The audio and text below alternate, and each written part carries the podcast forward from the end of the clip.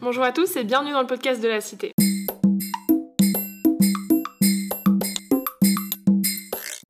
Aujourd'hui, on se retrouve dans un nouveau podcast avec Naomi.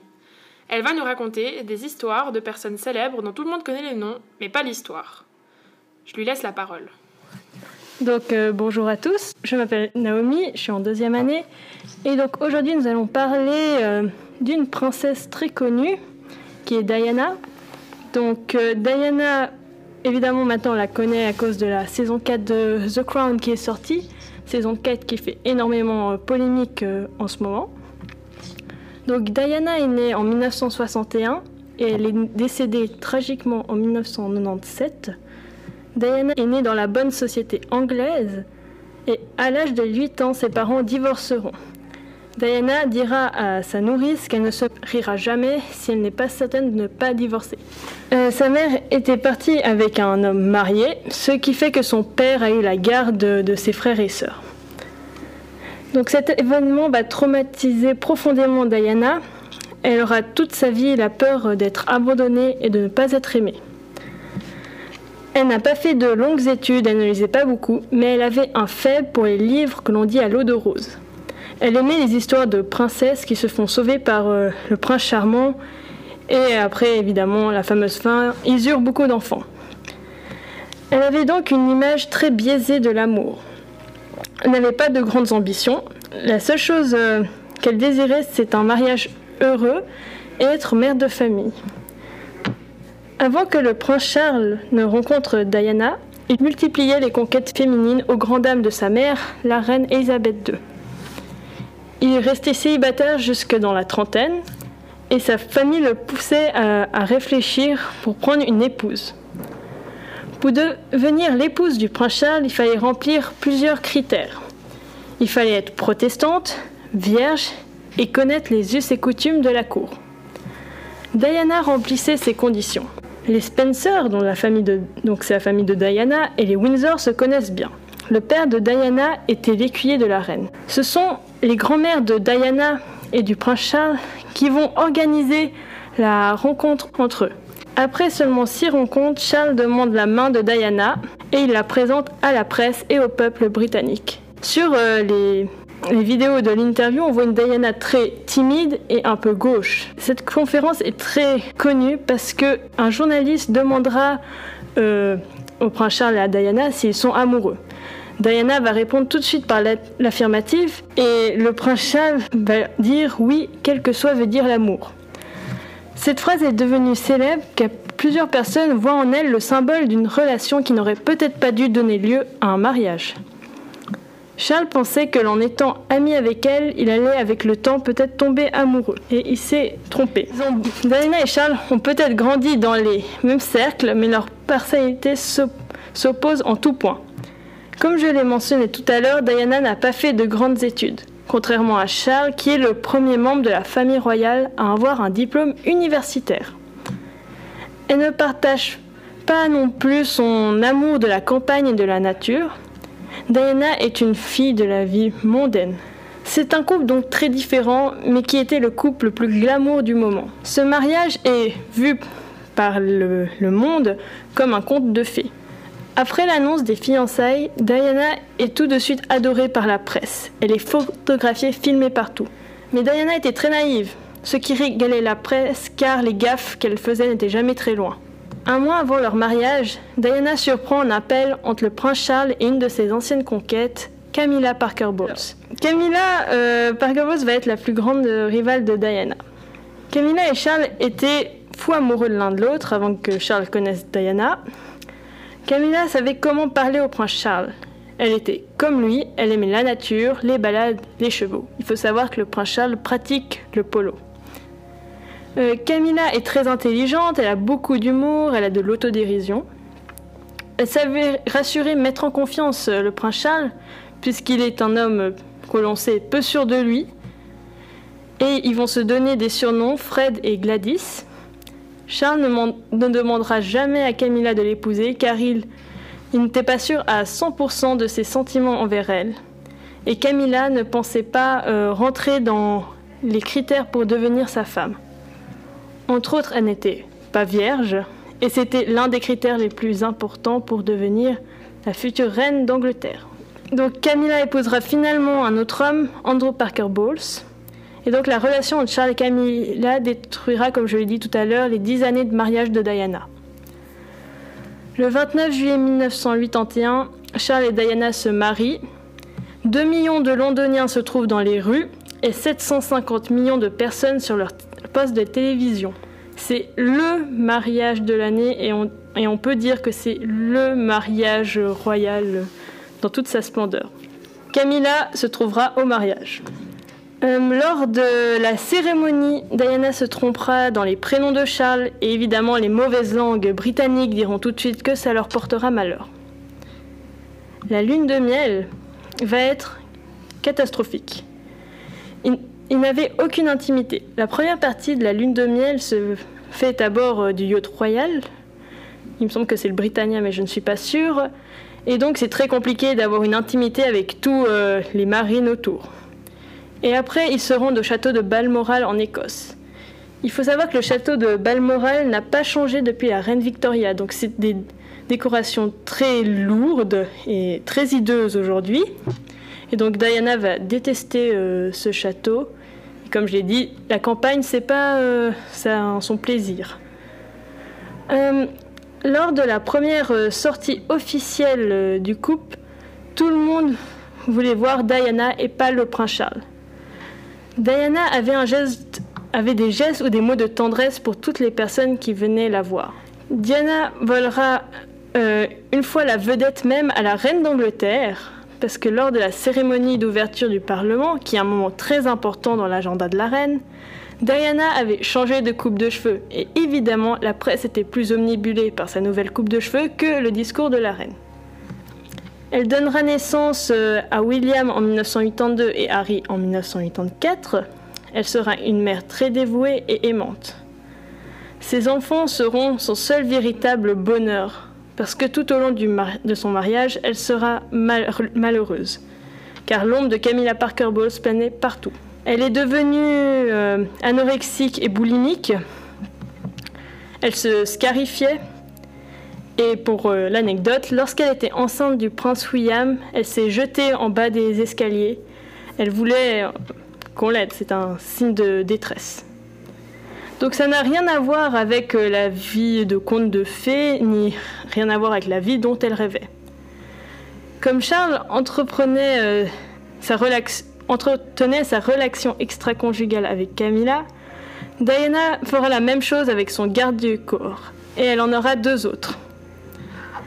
Le plus incroyable dans tout ça, c'est qu'elle était sincèrement amoureuse du prince Charles. Mais elle souffrait tellement qu'elle voulait euh, se venger. Donc Diana donnera une interview devant 21 millions de téléspectateurs. Et à ce moment-là, euh, il y a les procédures de divorce. Et elle remettra non seulement en cause les compétences de Charles pour être roi, mais aussi elle dira qu'il y a trois personnes au sein de son mariage. À la suite euh, de, ce- de cette interview, Diana et Charles divorceront, donc nous sommes en 1996. Et donc en fait, ce sont les Windsor qui ont pris la décision. Diana ne voulait en aucunement divorcer. Elle pensait surtout au bien de ses enfants. Mais comme on dit, la couronne gagne à chaque fois. Diana se retirera de la vie publique, mais évidemment, euh, la presse ne la lâchera pas. En fait, euh, c'est que surtout, elle n'aura plus euh, les gardes du corps que lui donnait euh, la famille royale.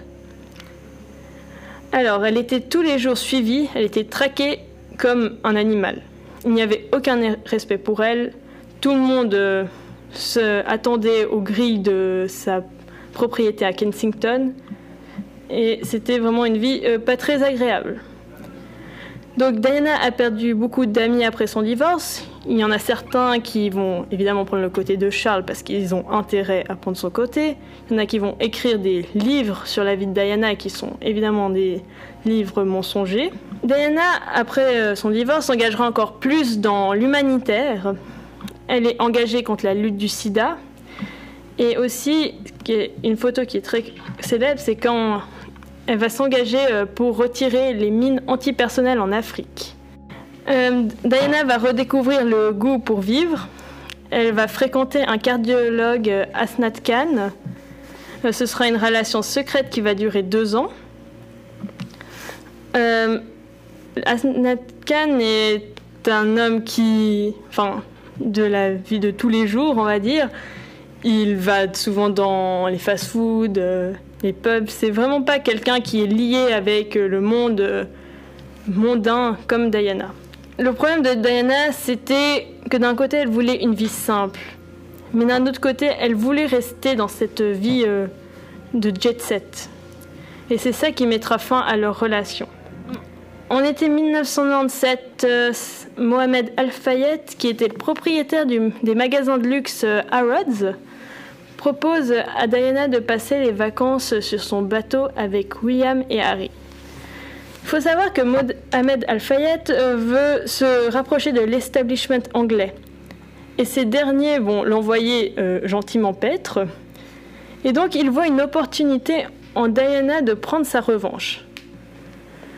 Mohamed appellera son fils, Dodi Al-Fayed, qui est à ce moment-là fiancé, de venir passer les vacances et de laisser sa fiancée sur un autre bateau. Dodi acceptera et de là naîtra une, une, euh, relation amoureuse. Ils ont été, on pourrait dire, euh, les marionnettes de Mohamed Al-Fayed. Et donc, euh, c'est de sur ce bateau, on, on aura la dernière photo Diana, en tout cas, on va dire vivante. Après ces vacances, Diana et Dodi se rendent à Paris, à l'hôtel du Ritz. Et donc, euh, une foule de photographes vont attendre devant l'entrée. euh, Diana et Dodi. Et ces derniers sortiront par l'arrière de l'hôtel. Ils partent en voiture. Des paparazzi les suivent à moto. Et euh, ils arrivent à un feu rouge. Et dès que le feu passe au vert, le chauffeur va accélérer d'un coup. Donc ce qui fait que les paparazzi ils sont choqués et ne savent pas quoi faire.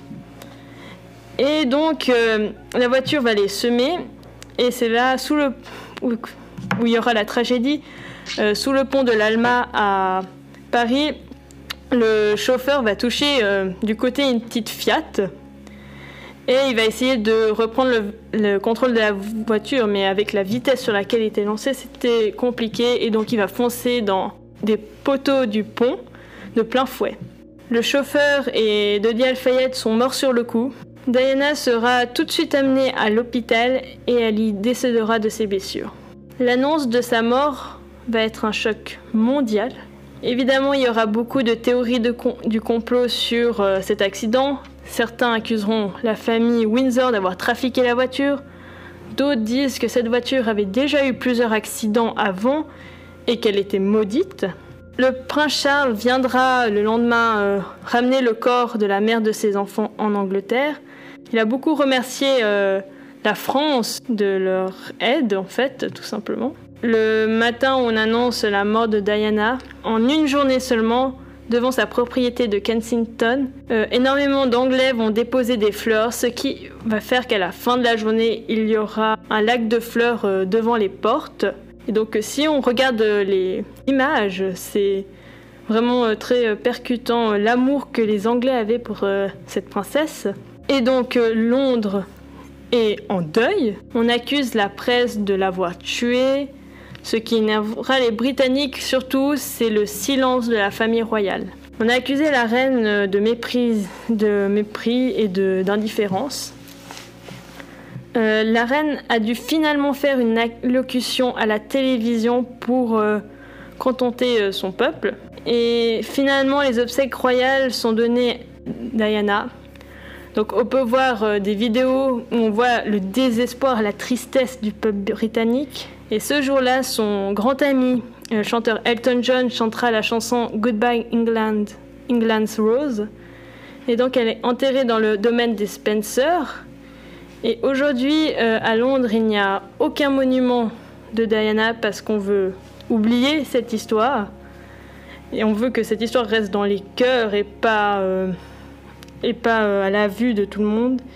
Et si vous allez aujourd'hui euh, au magasin Harrods, au sous-sol, vous avez une statue de Dodi Al-Fayed et de Diana. Et en fait, cette statue va créer beaucoup de polémiques aussi euh, pour la famille royale, parce que Harrods était avant euh, le fournisseur officiel de la reine, et dès qu'elle a su ça, évidemment, la reine a tout de suite enlevé cette distinction au magasin. Je voulais juste faire, si vous regardez la saison The Crown, la saison 4, euh, c'est une saison qu'il faut vraiment prendre euh, avec des pincettes, hein, parce qu'il y a beaucoup de choses qui sont fausses, beaucoup de choses qui sont vraies, et évidemment, il ne faut pas euh, prendre trop à cœur l'histoire. Voilà. Puis toi, tu penses quoi Le meurtre, il était volontaire ou involontaire? Personnellement, je pense qu'il était involontaire. Je pense qu'en fait, c'est un peu les destinées des princesses d'avoir une fin tragique, comme Grace Kelly et, d'autres encore qui ont eu des fins tragiques. Je trouve que c'est plus un coup du sort qu'elle a eu cette fin que qu'un assassinat, mais après on peut toujours être surpris. Hein. Alors merci à tous d'avoir écouté ce podcast. On se retrouve euh, dans le prochain épisode de cette série sur les personnages historiques dont tout le monde connaît le nom mais pas l'histoire. Et si vous n'êtes toujours pas abonné au compte Instagram du podcast de la Cité, vous le trouvez sous le nom Podcast de Cité sur Instagram. Merci d'avoir écouté et à bientôt.